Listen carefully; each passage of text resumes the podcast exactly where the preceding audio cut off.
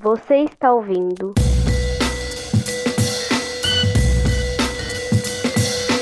Podcast Conjunturas.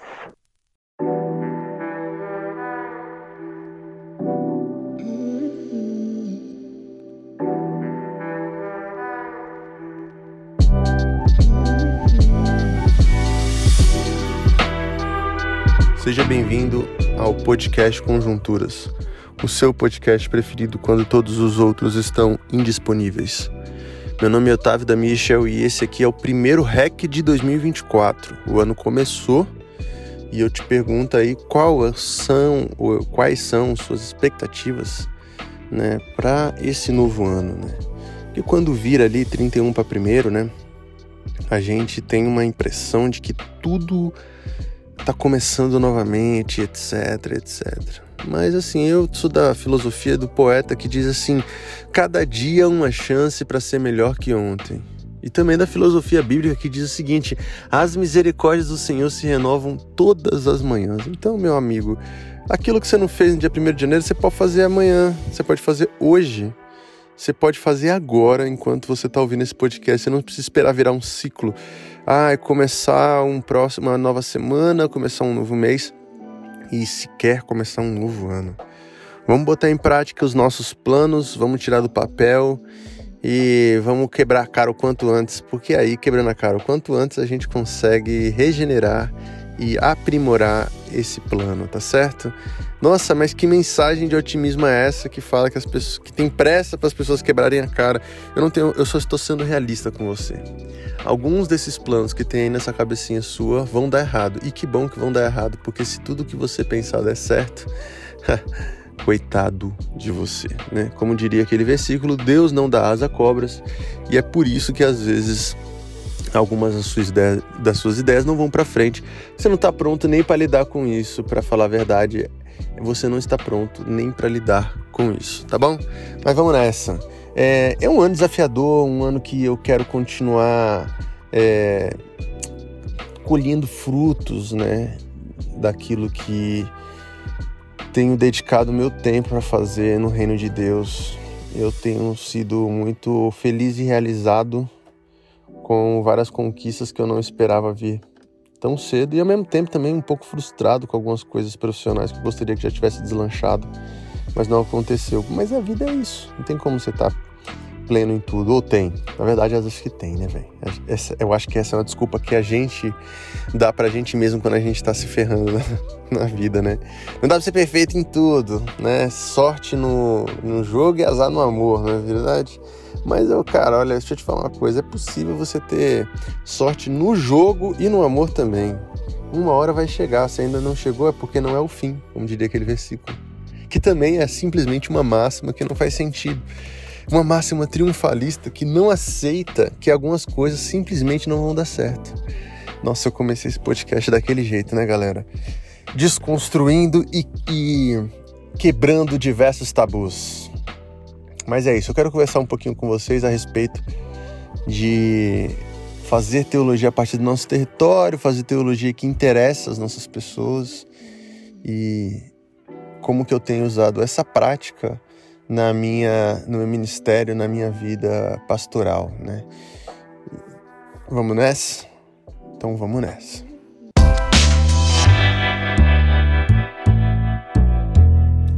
Desde 2016, quando começou essa igreja, nós estamos em janeiro de 2024, né? São oito anos, peraí, 16, 17, 18, 19, 20, 21, 22, 23, 24. Oito anos, né? Coletivação faz nesse mês. E a gente nunca comemorou o aniversário da igreja, hein? Isso aí tá errado, a gente precisa rever essa situação. Mas quando a gente fizer 10 anos, tá vendo? Eu acabei de falar, não espere novo ciclo, o cara fica esperando de 10 em 10 anos, né? A gente pode comemorar o aniversário a hora que quiser, cara. Inclusive, eu penso muito em fazer isso. Eu já fiz tantas surpresas para Renata que mesmo ela, ela, ela, ela, às vezes eu acho que ela se faz, não é possível. Mas realmente ela não, não desconfia, não. Ela é realmente é ingênua, bichinha. Que as pessoas ao redor já, já sabem já. Elas ficam, ah, Renata, ela vem andando com mais uma surpresa. Toda vez ele aparece com uma surpresa. Só você que não percebe e tal. Então todo ano eu fazia um aniversário surpresa para ela. Todo ano. E claro que uma hora deixa de ser surpresa porque ela já tá esperando, né? Pô, 20 anos a gente junto fazendo aniversário surpresa. Chegou uma hora que eu parei de fazer aniversário surpresa. Mas ela pensando em inovar, em fazer um aniversário fora de época. Que aí sim vai ser surpresa, né? Ela faz aniversário dia 20 de junho, já pensou chegar com um aniversário dia 15 de maio, do nada? Aí sim vai ser surpresa. E por que? Aí você fala, pô, mas por que você está dizendo isso agora no podcast? Ela vai ouvir. Porque ela não sabe a data. Então é bom que ela fique ligeira o ano todinho, que eu tenho 365 oportunidades de surpreender ela. Se for um ano bissexto, alguns dias a mais, não é verdade? Para poder dizer, pô, que, 14 de outubro, surpresa! E ela falou, pô, meu aniversário já passou, mas esse aqui é a comemoração do próximo. Aí, pronto. Porque você não precisa esperar um novo ciclo, mas eu vou esperar fazer 10 anos para fazer a coletivação, comemorar o aniversário. E esse podcast aqui, que deve ser o quê? Número 80 e blau, né? Quando fizer 100 capítulos do, do 100 episódios do podcast, eu irei fazer um episódio especial com participações do universo do Conjunturas, né? E também ao vivo, e talvez até gravado, não, ao vivo ou gravado. Na verdade, o que eu quero dizer é ao vivo que ficar, ficará salvo e gravado, né? Pelo YouTube. Então vocês podem me cobrar aí. Não, na verdade não cobra não, não cobra não, que me dá gatilho. Ai, não me cobra que eu tenho gatilho. É o que diria o, o jovem milênio que pede demissão a cada dois meses de um novo emprego. É, mas o que eu tava falando, antes que você pense, caraca, o cara se perdeu totalmente na narrativa, eu não me perdi. O que eu tava falando é do aniversário dessa comunidade que eu pastoreio e das metodologias que eu utilizo para poder fazer teologia, para poder fazer pastorais. A primeira coisa que eu preciso deixar um pouco claro para você é que eu não sou teólogo, né? é, eu sou pastor. Eu estudo teologia há muito tempo. Sei lá, uns seis anos que eu estudo teologia, por aí. É, sou apaixonado por teologia, gosto muito de teologia, mas não sou teólogo. Eu sou simplesmente um pastor. E porque eu nunca concluí o seminário de teologia, já comecei diversas vezes, já parei, porque eu sou uma pessoa é, autossabotadora quando se trata de estudos. É, eu tenho vários defeitos nesse sentido aí e eu reconheço todos eles e eu vou melhorar, eu prometo que eu vou melhorar. Mas o fato é esse. Eu já comecei e terminei teologia tantas vezes que hoje em dia eu nem anuncio mais, eu simplesmente vou lá e vejo se eu não vou parar no meio do caminho. é trabalho, é, é tempo, é dinheiro. São várias questões, amados, mas eu preciso dar esse passo na minha vida. Em breve, quem sabe tá? Mas eu não sou teólogo, eu sou pastor, né? E eu, quando eu falo de um fazer teológico, eu tô falando também daquilo que eu consumo como conteúdo produzido de teologia. Mas na verdade, o conteúdo que eu faço, ele passa pela teologia, mas ele está muito mais ligado a uma pastoral. Né? Uma pastoral, ela tem mais a ver com uma, um conhecimento que ele é ancorado nos relacionamentos, né, no, nos gabinetes, nas dificuldades e nas dores das pessoas que estão ao meu redor, do que necessariamente na letra fria e acadêmica. Eu não estou aqui menosprezando um e exaltando o outro. Eu acho que ambos são importantes. Por exemplo, você corre um risco muito grande de fazer uma teologia pobre, uma teologia rasa, quando você faz uma teologia a partir apenas dos relacionamentos. Você ignora uma série de fatores quando você é, se envolve emocionalmente com o tema que você está tratando, esquecendo-se de que existe ali algumas questões meramente técnicas que precisam ser observadas. Né? Então, na, na ideia, por exemplo, de dizer que toda forma de amor é válida e assim, as pessoas sabem que o meu discurso ele é afirmativo na questão da sexualidade e tudo mais, mas na ideia de dizer que toda forma de amor é válida e que, e que os corpos são livres e de que cada um faz o que quer da sua vida e tudo mais, porque eu amo as pessoas ao meu redor e eu não quero ter que confrontá-las ou, ou até mesmo é, enfim, expor uma contradição, eu, eu ignoro uma série de fatores teológicos, sacou? Como o fato é, de Paulo afirmar que nós somos escravos de Cristo, como o fato da gente precisar carregar a nossa cruz, ou seja, renunciar para seguir a Cristo, como o fato da gente ter que fugir da aparência do mal, como o fato da gente ter que testemunhar e se alguma coisa que nós fazemos é uma pedra de tropeço para os pequeninos, nós nos, nos tornamos o próprio inimigo de Jesus. Então, assim, eu vou esquecendo esses fatos por conta de um envolvimento emocional com as pessoas que eu pastoreio. Você percebe o perigo disso? É mesmo, é mesmo complicado.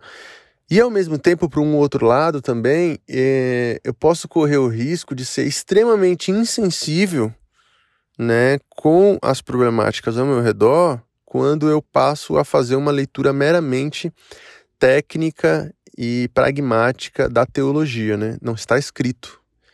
Sim, eu sei que está escrito, mas tem uma pessoa sofrendo aqui do outro lado. Não, mas está escrito. E eu consigo até, se eu me esforçar, e talvez nem precise me esforçar tanto, ter uma visão equivocada a respeito de Deus é, quando eu não me deixo afetar de maneira nenhuma pelas relações ao meu redor para fazer uma leitura da realidade dos textos bíblicos e etc.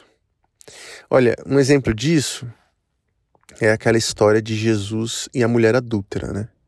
Por exemplo, quando Jesus ele encontra ele se encontra com uma mulher que está sendo é, é, que está sendo coagida, né, por diversos homens com pedras nas mãos.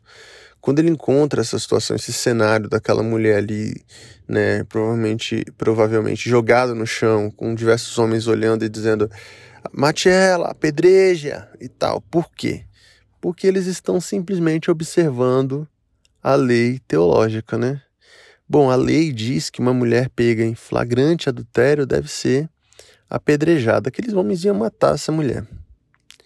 É sempre importante observar e lembrar que em algum lugar daquele, daquela, daquela região existia um homem né, que estava sendo é, protegido pela sua comunidade masculina e não estava sendo apedrejado, mas tinha uma mulher ali sendo exposta publicamente né, e um homem correndo pelado em algum lugar da Galiléia.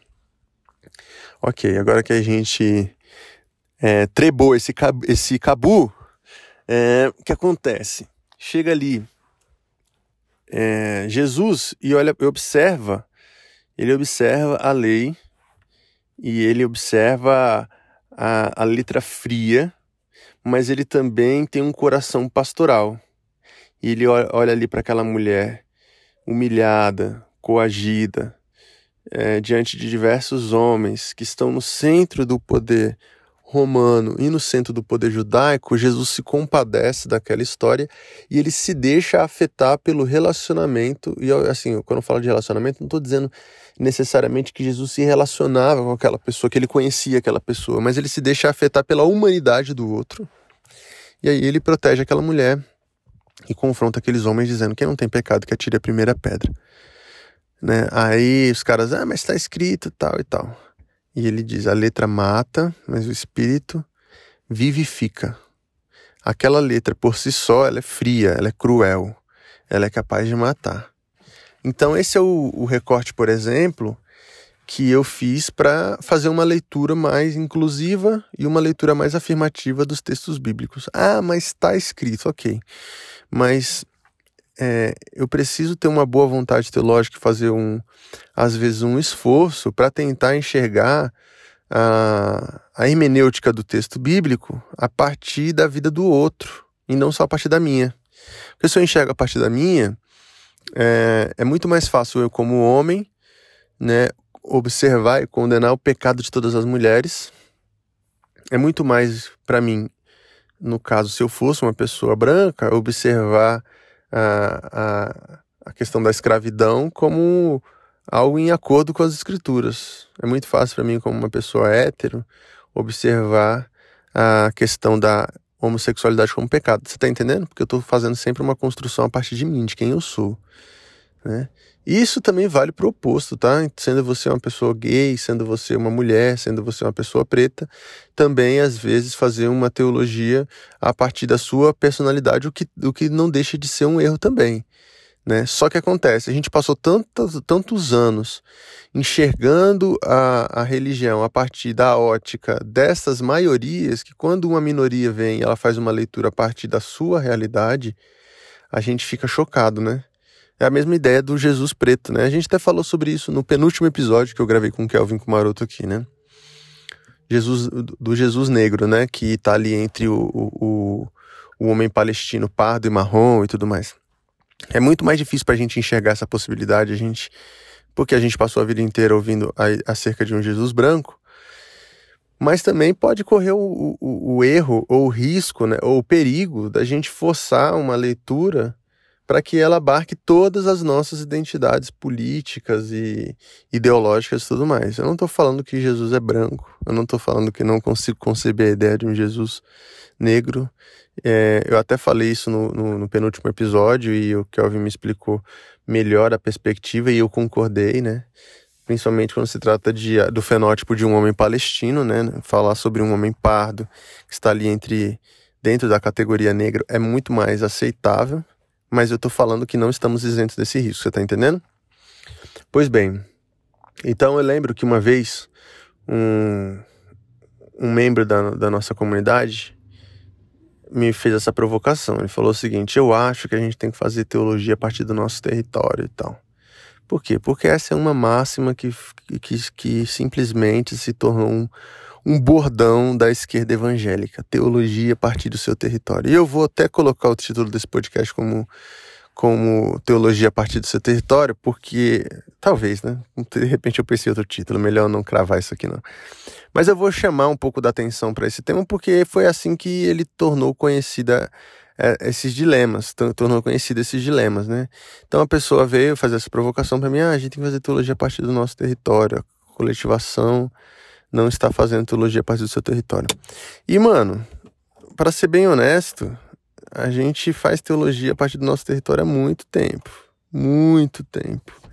A gente é uma igreja que atua com população vulnerável, a gente é uma igreja que atua com população em situação de rua há muito tempo, a gente é uma igreja que levanta pautas como é, pautas é, econômicas, sociais, de gênero, de raça, há muito tempo. Então, não é que esses temas eles não estão sendo tratados. Acontece que também existe, em alguns casos, a intenção de que, na intenção de quem fala isso, de que nós devemos fazer teologia a partir do nosso território. Na verdade, o que muitas pessoas querem dizer é nós devemos fazer uma teologia afirmativa com tudo aquilo que a cultura local nos apresenta. Eita, meu Deus do céu. Lá vou eu, mais uma vez, ser chamado de conservador pelos, pelos mais progressistas evangélicos desse país. Mas eu acho que isso também é um erro.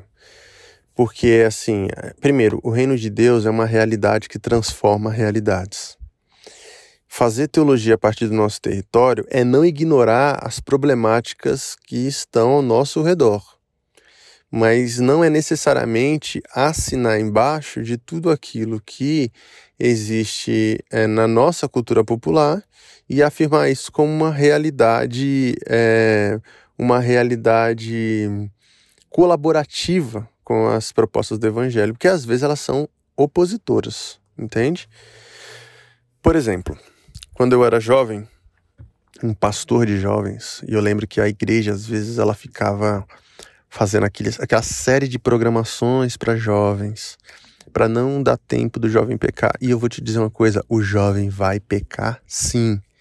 Né? A igreja vai lá, faz ah, encontro dos adolescentes na sexta, encontro dos jovens no sábado, é, reunião de oração na quarta, reunião de consagração na segunda, aquela coisa toda para você passar a semana toda na igreja e não ter tempo de fazer besteira. Só que o jovem quer fazer besteira, ele faz a besteira independente daquilo que você coloca como programação. Ele vai lá para o bebedouro da igreja para é, pegar, pegar, ficar com as meninas da igreja, ficar com as meninas da igreja e tal, e ele vai sair do culto e ele vai pro bar, então isso não resolve absolutamente nada. Mas enfim, nesta época que eu era esse líder de jovens, eu fui chamado algumas vezes para falar em outras igrejas, e eu lembro que era uma época que eu tinha um pouco mais de acesso. Eu pertencia, eu era membro de uma igreja batista, eu tinha um pouco mais de acesso às outras comunidades. Hoje em dia eu não falo muito em outras igrejas, não. O único lugar que eu tenho pregado realmente é a coletivação e a internet. Por quê? Porque eu me tornei uma, uma pessoa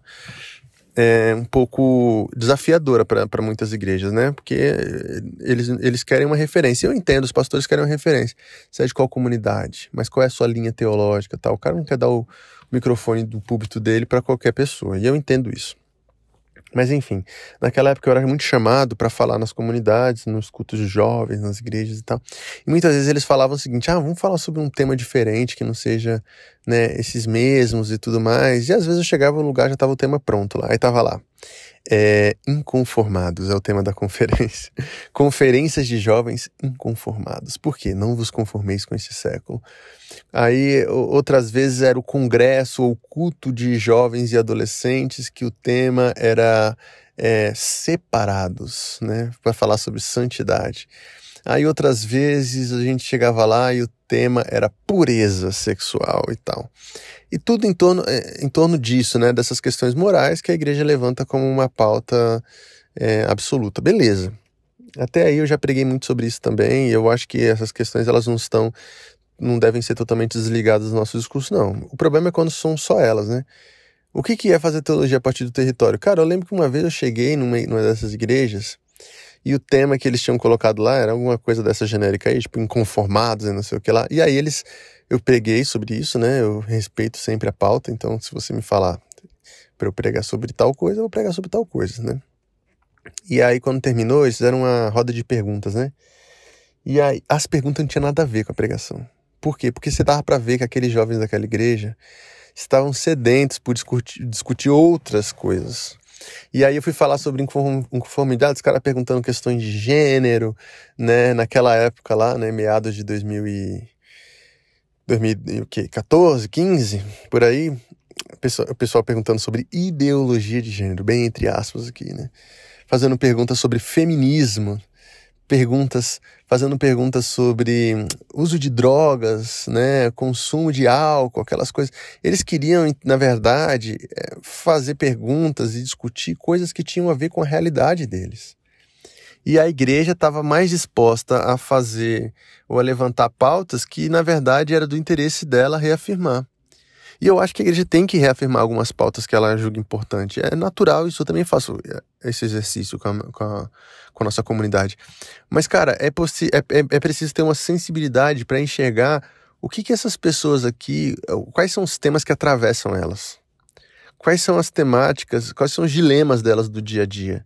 Porque de repente eu estou pregando aqui para ela sobre mulher virtuosa, quem a achará, mas a grande parte dessas mulheres aqui, elas são divorciadas, elas são mães solteiras, mães solos, elas estão vivendo outro tipo de realidade. Eu estou falando sobre submissão para mulheres que, na verdade, são as principais fontes de renda de suas casas.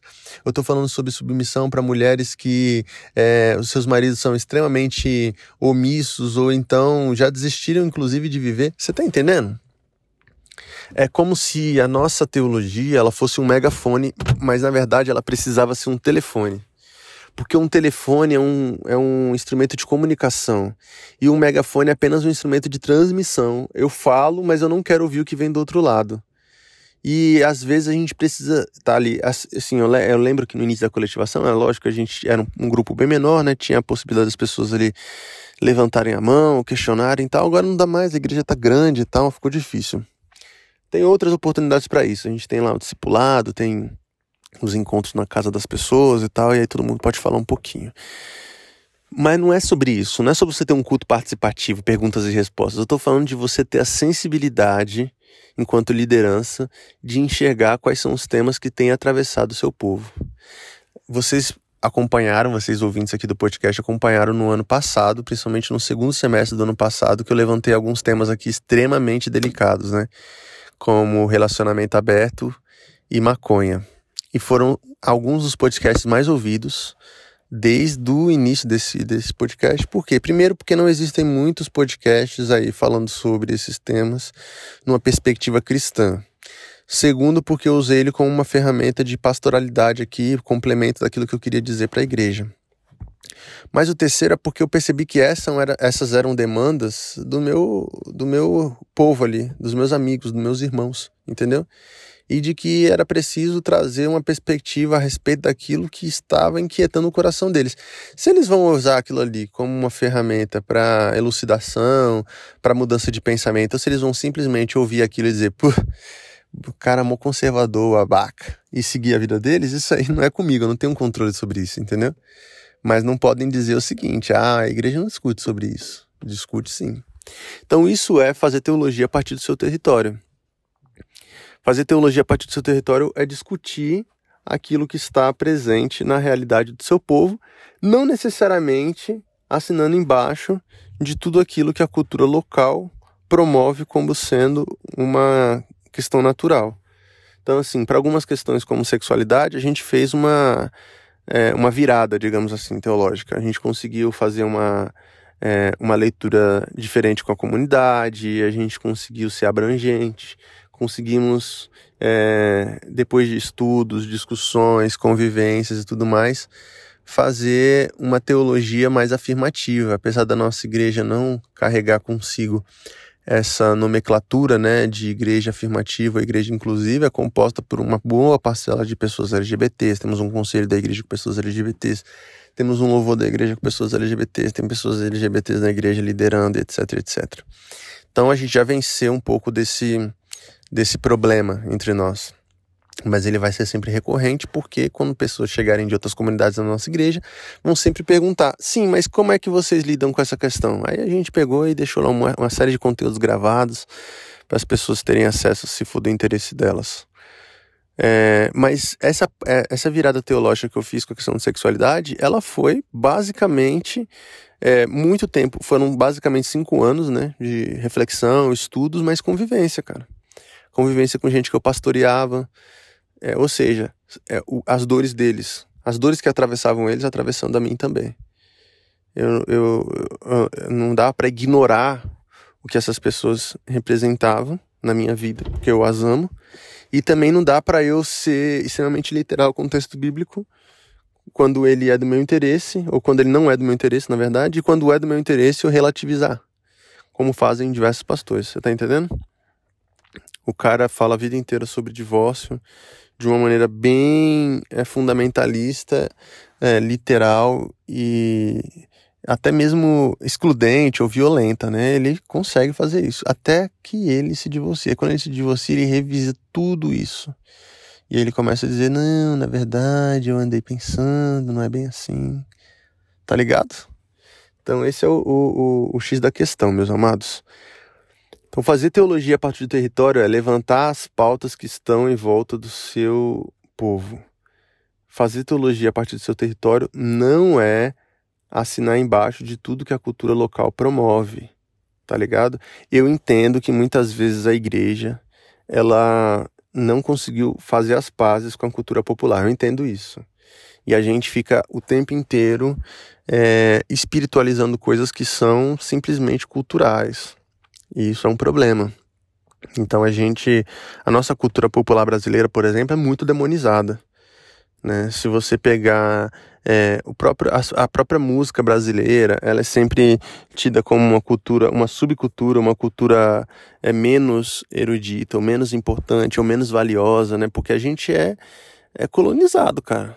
A gente é colonizado e a gente tem pensamento de é, pessoas colonizadas, entendeu? E aí a gente, o pensamento vira lata, né? Que importa o worship, que importa a teologia europeia e tal, e tudo que tem aqui pra gente é, é, é inferior. Então, assim, isso é um, um equívoco, de fato. É, e aí, assim, não dá pra gente demonizar a cultura popular, não dá pra gente demonizar a, a os costumes populares, né? Então, fazer teologia a partir do próprio território é reconhecer que algumas questões são simplesmente brasileiras. A nossa igreja precisa ser uma igreja com a cara do nosso povo. Isso sim é fazer uma teologia a partir do território, tá ligado? Então, assim, é, a gente acha que modéstia, por exemplo, se vestir com modéstia, por exemplo, é se vestir que nem um europeu em dia de inverno, cobrindo todas as partes do corpo. A gente mora num país tropical, mano. Usar uma bermuda no culto não é o que vai deixar você menos santo, não, pelo amor de Deus.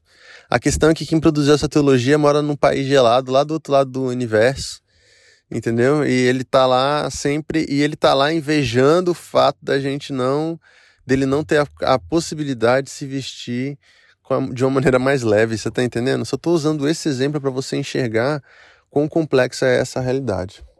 Agora eu quero falar sobre uma outra coisa.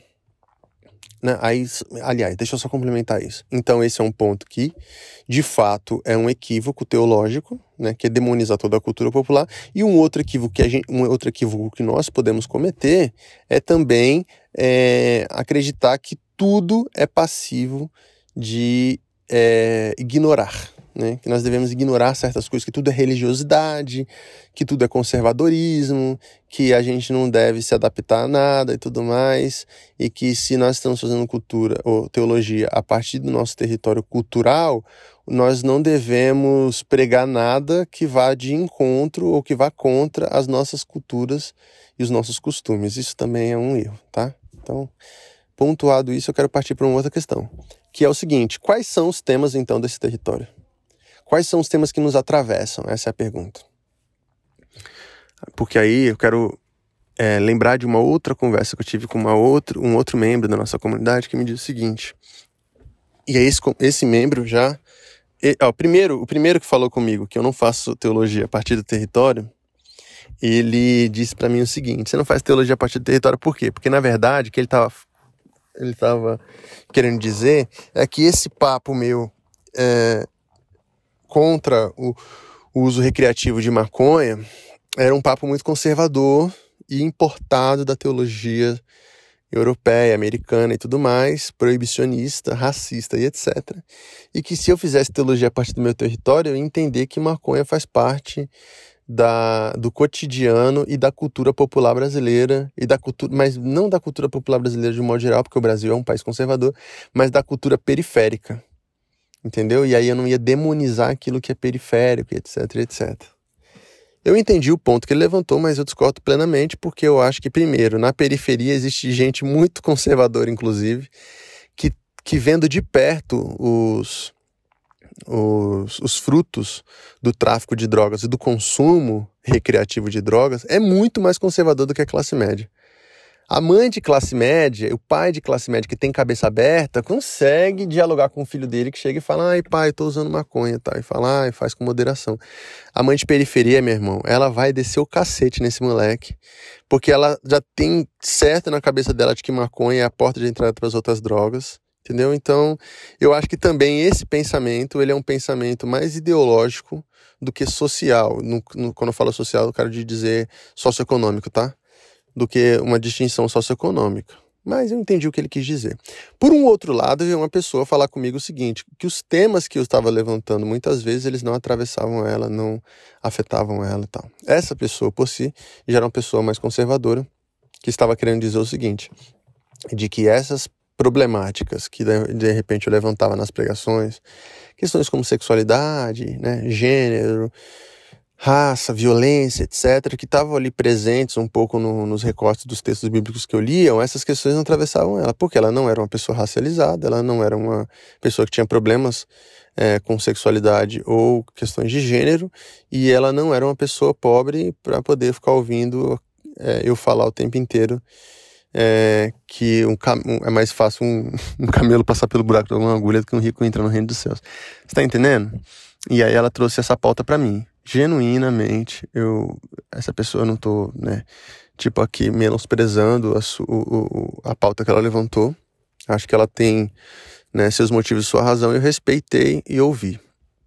Mas eu quero responder isso também, porque pode ser que seja o problema de outras pessoas. De repente, você aí que está me ouvindo, que nem é parte da, da minha igreja, de repente está na sua comunidade pensando isso. Pô, as pautas que são levantadas aqui por essa comunidade não me atravessam. As pautas são levantadas aqui por esse povo, não me atravessam, então. Aí eu pergunto o seguinte: você, que é uma, você que está ouvindo aqui esse podcast agora, que é uma pessoa heterossexual, você consegue ser atravessado pelas pautas de sexualidade quando eu estou falando de homossexualidade? Você, que é uma pessoa branca, quando eu estou falando sobre questões raciais, você consegue ser atravessado? E você que é homem, quando as mulheres levantam pautas que são exclusivas do universo feminino, as dores de ser mulher e etc., as, as, benesses de ser mulher e etc., você consegue ser atravessado por essa pauta? Talvez você não se identifique de primeira, mas se essas pautas não nos atravessam, talvez tenha um problema aí, é porque elas, a gente não se reconhece como comunidade. Porque se eu tiver que fazer uma pastoral, ou se eu tiver que construir uma teologia que ela seja extremamente identitária para pessoas homoafetivas, que ela seja extremamente identitária para pessoas negras, ela não vai de alguma maneira excluir pessoas hétero e brancas? Vai. E se eu fizer uma pauta que seja exclusivamente identitária para pessoas brancas, exclusivamente identitária para pessoas héteros, como foi feita a vida inteira, ela não vai excluir pessoas LGBT e pessoas pretas? Sim, também. É por isso que o desafio de ser uma igreja diversa, ele se encontra em fazer com que as pessoas se interessem umas pelos problemas das outras. E quando eu for falar sobre sexualidade, essa não ser uma palavra de afago para pessoas LGBTs, mas ela ser uma palavra desafiadora para toda a comunidade, inclusive para aqueles casais heteronormativos, monogâmicos, conservadores que estão é, construindo suas famílias, que são socialmente aprovadas, enquanto famílias LGBT são rejeitadas. Você está entendendo? Se essas pautas aí não atravessarem a gente, a gente não se compreende como comunidade. Eu poderia, inclusive, olhar para isso, queridos, e falar o seguinte: olha, para que, que eu vou levantar questões de sexualidade nessa comunidade, sendo que eu não tenho dilema com isso? Eu sou um homem hétero. Eu sou casado, tenho filhos. Todo mundo aceita meu relacionamento. A sociedade assina embaixo daquilo que eu sou. Por que eu vou ficar levantando questões de sexualidade? Mas se eu não permitir ser atravessado pela dor do outro, eu não vou conseguir fazer a tal teologia a partir do meu território. Você está entendendo? Então, a pergunta que eu tenho é: o que que atravessa você? Porque assim, é, se eu estiver dentro de uma. Assim, eu não estou dizendo que toda igreja, inclusive nem toda igreja afirmativa é assim, tá? Mas se eu estiver pastoreando uma igreja inclusiva, afirmativa, que carrega uma bandeira LGBT na cruz e que toda semana, todo domingo está falando a respeito é, de, da, dos textos bíblicos numa perspectiva de sexualidade, cara, é, de fato tem um limite na relação de algumas pessoas com essa comunidade. Tem um limite eu vou estar tá afagando todo mundo, toda, e eu acho que eu não vejo nada de errado com isso, eu só optei por não fazê-lo, ok? Eu vou estar é, confortando as pessoas LGBT do meu território, da minha, do meu, da minha comunidade, e eu vou estar de alguma maneira causando um certo desinteresse nas pessoas que não têm questões com sexualidade. E assim, eu estou fazendo aqui um, um, paralelo entre héteros e gays e tal, mas isso nem é real, tá, amados? Porque, por exemplo, uma amiga minha, foi para foi para se mudou, né, de cidade. Uma ex-ovelha. Na verdade, não é uma ex-ovelha, é uma ovelha. Ela escuta esse podcast, se ela ouvir isso, ela vai ficar chateada. Uma ovelha querida, amada, ela se mudou para outra cidade. E ela veio falar comigo. Pô, você tem uma indicação de uma igreja? Eu falei, sim. Tem essa igreja aqui, ó. Aí mandei para ela o link da igreja, do pastor, porque ela é uma pessoa LGBT, né? E eu mandei o, o, a indicação de uma igreja afirmativa que eu saberia que ela seria bem acolhida, bem recebida. E ela mesmo falou assim: ah, ela foi algumas vezes, não gostou. Eu falei, por que, você não curtiu? Não, não ficou lá? Ah, não gostei. É, é, é, é, parece que é o único tema que é tratado. É, esse é um, o menor dos meus problemas, é esse aí, na minha, na minha atualidade. Tá entendendo? Então, olha, olha que a questão se tornando mais complexa ainda. Porque uma pessoa que tem interesses por esses temas já não está mais é, querendo ou não está numa fase de ficar num lugar onde só trata sobre esses temas. Né? Então ela acabou indo para um outro lugar, uma igreja tradicional mesmo, mas que ela, ela fez essa conta aí para ela valeu a pena, entendeu? O que eu estou dizendo é isso, cara. É tipo assim, se a dor do outro não nos atravessar de, de, de maneira, de alguma maneira, é, vai ficar muito difícil a gente fazer uma construção coletiva e comunitária. A gente vai ter que fazer igreja de gueto o tempo inteiro, velho. Igreja para branco, igreja para preto, igreja para hétero, igreja para gay, e não é nosso objetivo. Então, assim, se está sendo tratado na nossa comunidade alguns temas que eles não necessariamente falam com você de maneira direta, porque estão longe da sua realidade, pode ter certeza que o Deus que nos uniu para sermos um corpo, está trabalhando de maneira preventiva na sua vida algumas questões. Por último, quero lembrar de uma história. Eu, é, no ano passado, quando eu comecei a conversar com a igreja sobre relacionamento aberto, isso é fazer teologia a partir de território, tá? E eu vi que essa era uma temática que estava é, circulando a boca né, e os ouvidos da, das pessoas ao meu redor. Falei, vou trabalhar sobre isso. E aí eu marquei um encontro com os casais da igreja e fui falar sobre não monogamia e tal. Eu lembro que uma pessoa levantou uma crítica a, a, a, minha a essa estratégia. Ela falou assim, cara, eu achei que não deveria ser falado isso no encontro de casais da igreja para pessoas é, para é um ponto aberto para visitantes e tudo mais deveria ser tratado esse tema com as pessoas que têm interesse sobre esse tema acontece que se eu tivesse colocado lá venha discutir sobre não monogamia e tudo mais é, como tema do, do, da ideia aqueles que não querem ouvir o que eu tenho para dizer, que não querem ser confrontados de maneira nenhuma sobre esse tema, não ouviriam, isso é um fato. E aqueles que olhar, olhando para isso, falar, ah, esse não é um problema meu porque eu sou monogâmico, tal, também não iriam e eu não conseguiria levar esse assunto adiante. Então achei que por bem, porque assim, naquele momento eu estava tratando algumas situações que estavam rolando na igreja e ao mesmo tempo prevenindo algumas outras. Porém, eu ouvi a crítica, falei para a pessoa que ia refletir sobre, né, e tal, eu nunca estou isento de está equivocado nas minhas estratégias. Um mês e meio depois, dois meses, eu encontrei uma pessoa que estava nesse encontro e na época era uma visitante, estava chegando na igreja e tal. Uma pessoa hétero, um relacionamento monogâmico de longo prazo, com filhos, toda aquela família de margarina que a gente conhece. E ela me disse o seguinte: quando eu cheguei na comunidade, eu estava é, dialogando com meu companheiro a possibilidade de abrir o relacionamento. E aquele encontro, ele foi fatídico para a gente tomar uma decisão sobre isso, entende? Então, olha, olha, olha como é que são os atravessamentos, os temas que nos atravessam. Para alguns, aquilo ali era uma perda de tempo. Falar, ah, isso aqui não tem nada a ver comigo.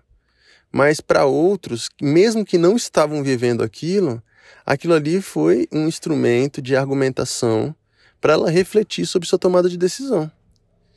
Saca? E por isso que eu acho que a gente não pode tratar o jovem como uma pessoa alienada da igreja, cara.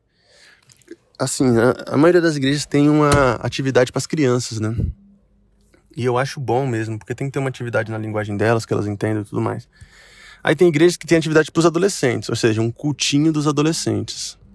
Que aí já não sei se, eu não sei se é a melhor estratégia, porque eu lembro que na minha adolescência toda, eu aprendi muito sentado no banco da igreja, ouvindo o pastor falar: ah, mas não, você não consegue compreender tudo por conta da linguagem e tudo mais. Ok, mas eu aprendia uma coisa ou outra andando com pessoas mais velhas, você tá entendendo? E aí tem igreja, por exemplo, eu já vi uma igreja fazer isso com jovens. Uma igreja que tinha um culto para os adultos e numa salinha separada tinha um culto para jovens de 18 a 24 anos. Por quê? Porque o pastor que falava no culto normal, ele falava questões que não entre aspas, não interessavam aos jovens, como casamento.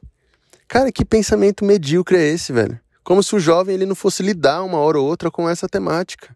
É que nem você. É, e assim, é, é, essa mesma linha de raciocínio, ela se estende a outras faixas etárias. Entendeu? Por que, que eu não posso conversar sobre questões de sexualidade com um adolescente?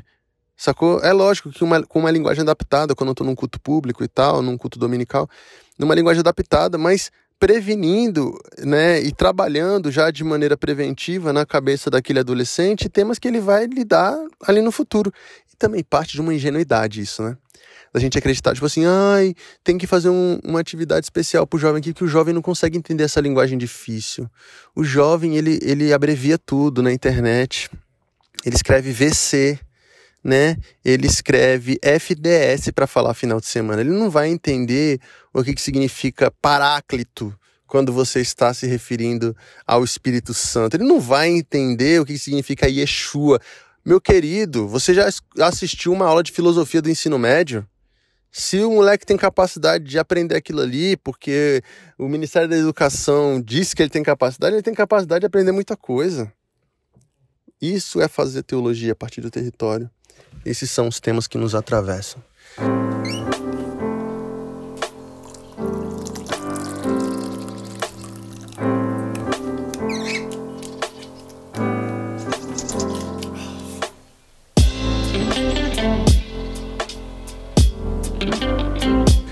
Estamos chegando ao fim de mais um episódio do podcast Conjunturas. Eu espero que de alguma maneira isso aqui tenha te atravessado. Nossa, essa palavra ela está extremamente é, mal utilizada, não é verdade? Ai, os atravessamentos, as dores. As dores são é coisa de coit, de co, coit. Coit é o coach do coito. Vou te dar um tempo para pensar nessa afirmação. Mas enfim, essas palavras elas estão atravessadas, estão extremamente mal utilizadas na boca dos, dos coaches de empreendedorismo. Quais são as dores do seu cliente? A dor de cabeça, nas costas e tal. Não, não, não, eu tô falando de quais são as necessidades do seu cliente. Então por que você não fala necessidade, irmão? Negócio de dores. E os atravessamentos também é isso, né? mas eu, eu, eu, usei esse termo de maneira é, esse termo de maneira específica porque eu acho que ele vai chamar a atenção para aquilo que eu quero dizer. Estamos chegando ao fim desse episódio. Eu espero que ele tenha te abençoado de alguma maneira. É, e eu quero te convidar para me ajudar é, nesse podcast. Como é que você pode me ajudar nesse podcast? Primeiro, fazendo um pix de qualquer valor para o Pix, para a chave Pix, conjunturaspodcast.gmail.com. Eu uso esse dinheiro geralmente para impulsionar os episódios, gasto ali com tráfego, com melhorias, tá bom? Ah, Dan, mas eu não, pelo amor de Deus, eu já faço, já tenho, já dou dinheiro demais para muita coisa. Tá bom, cara, não quer, não quer, mas de repente você tá aí com 5,50 na sua conta que você sabe que não dá para nada. Manda ele no Pix aí. Manda o valor de uma o ano virou, né? Eu não comprei nem panetone ano passado, velho. Não deu tempo. Manda o valor de um panetone da Balduco aí pra nós. E outra forma de se ajudar é você compartilhando nas suas redes sociais, ok? Compartilha esse podcast, manda pelo WhatsApp dos seus amigos, mas compartilhar nos seus stories de maneira que você possa indicar para as pessoas ouvirem, porque isso também ajuda bastante. Nos vemos no próximo episódio. Até mais.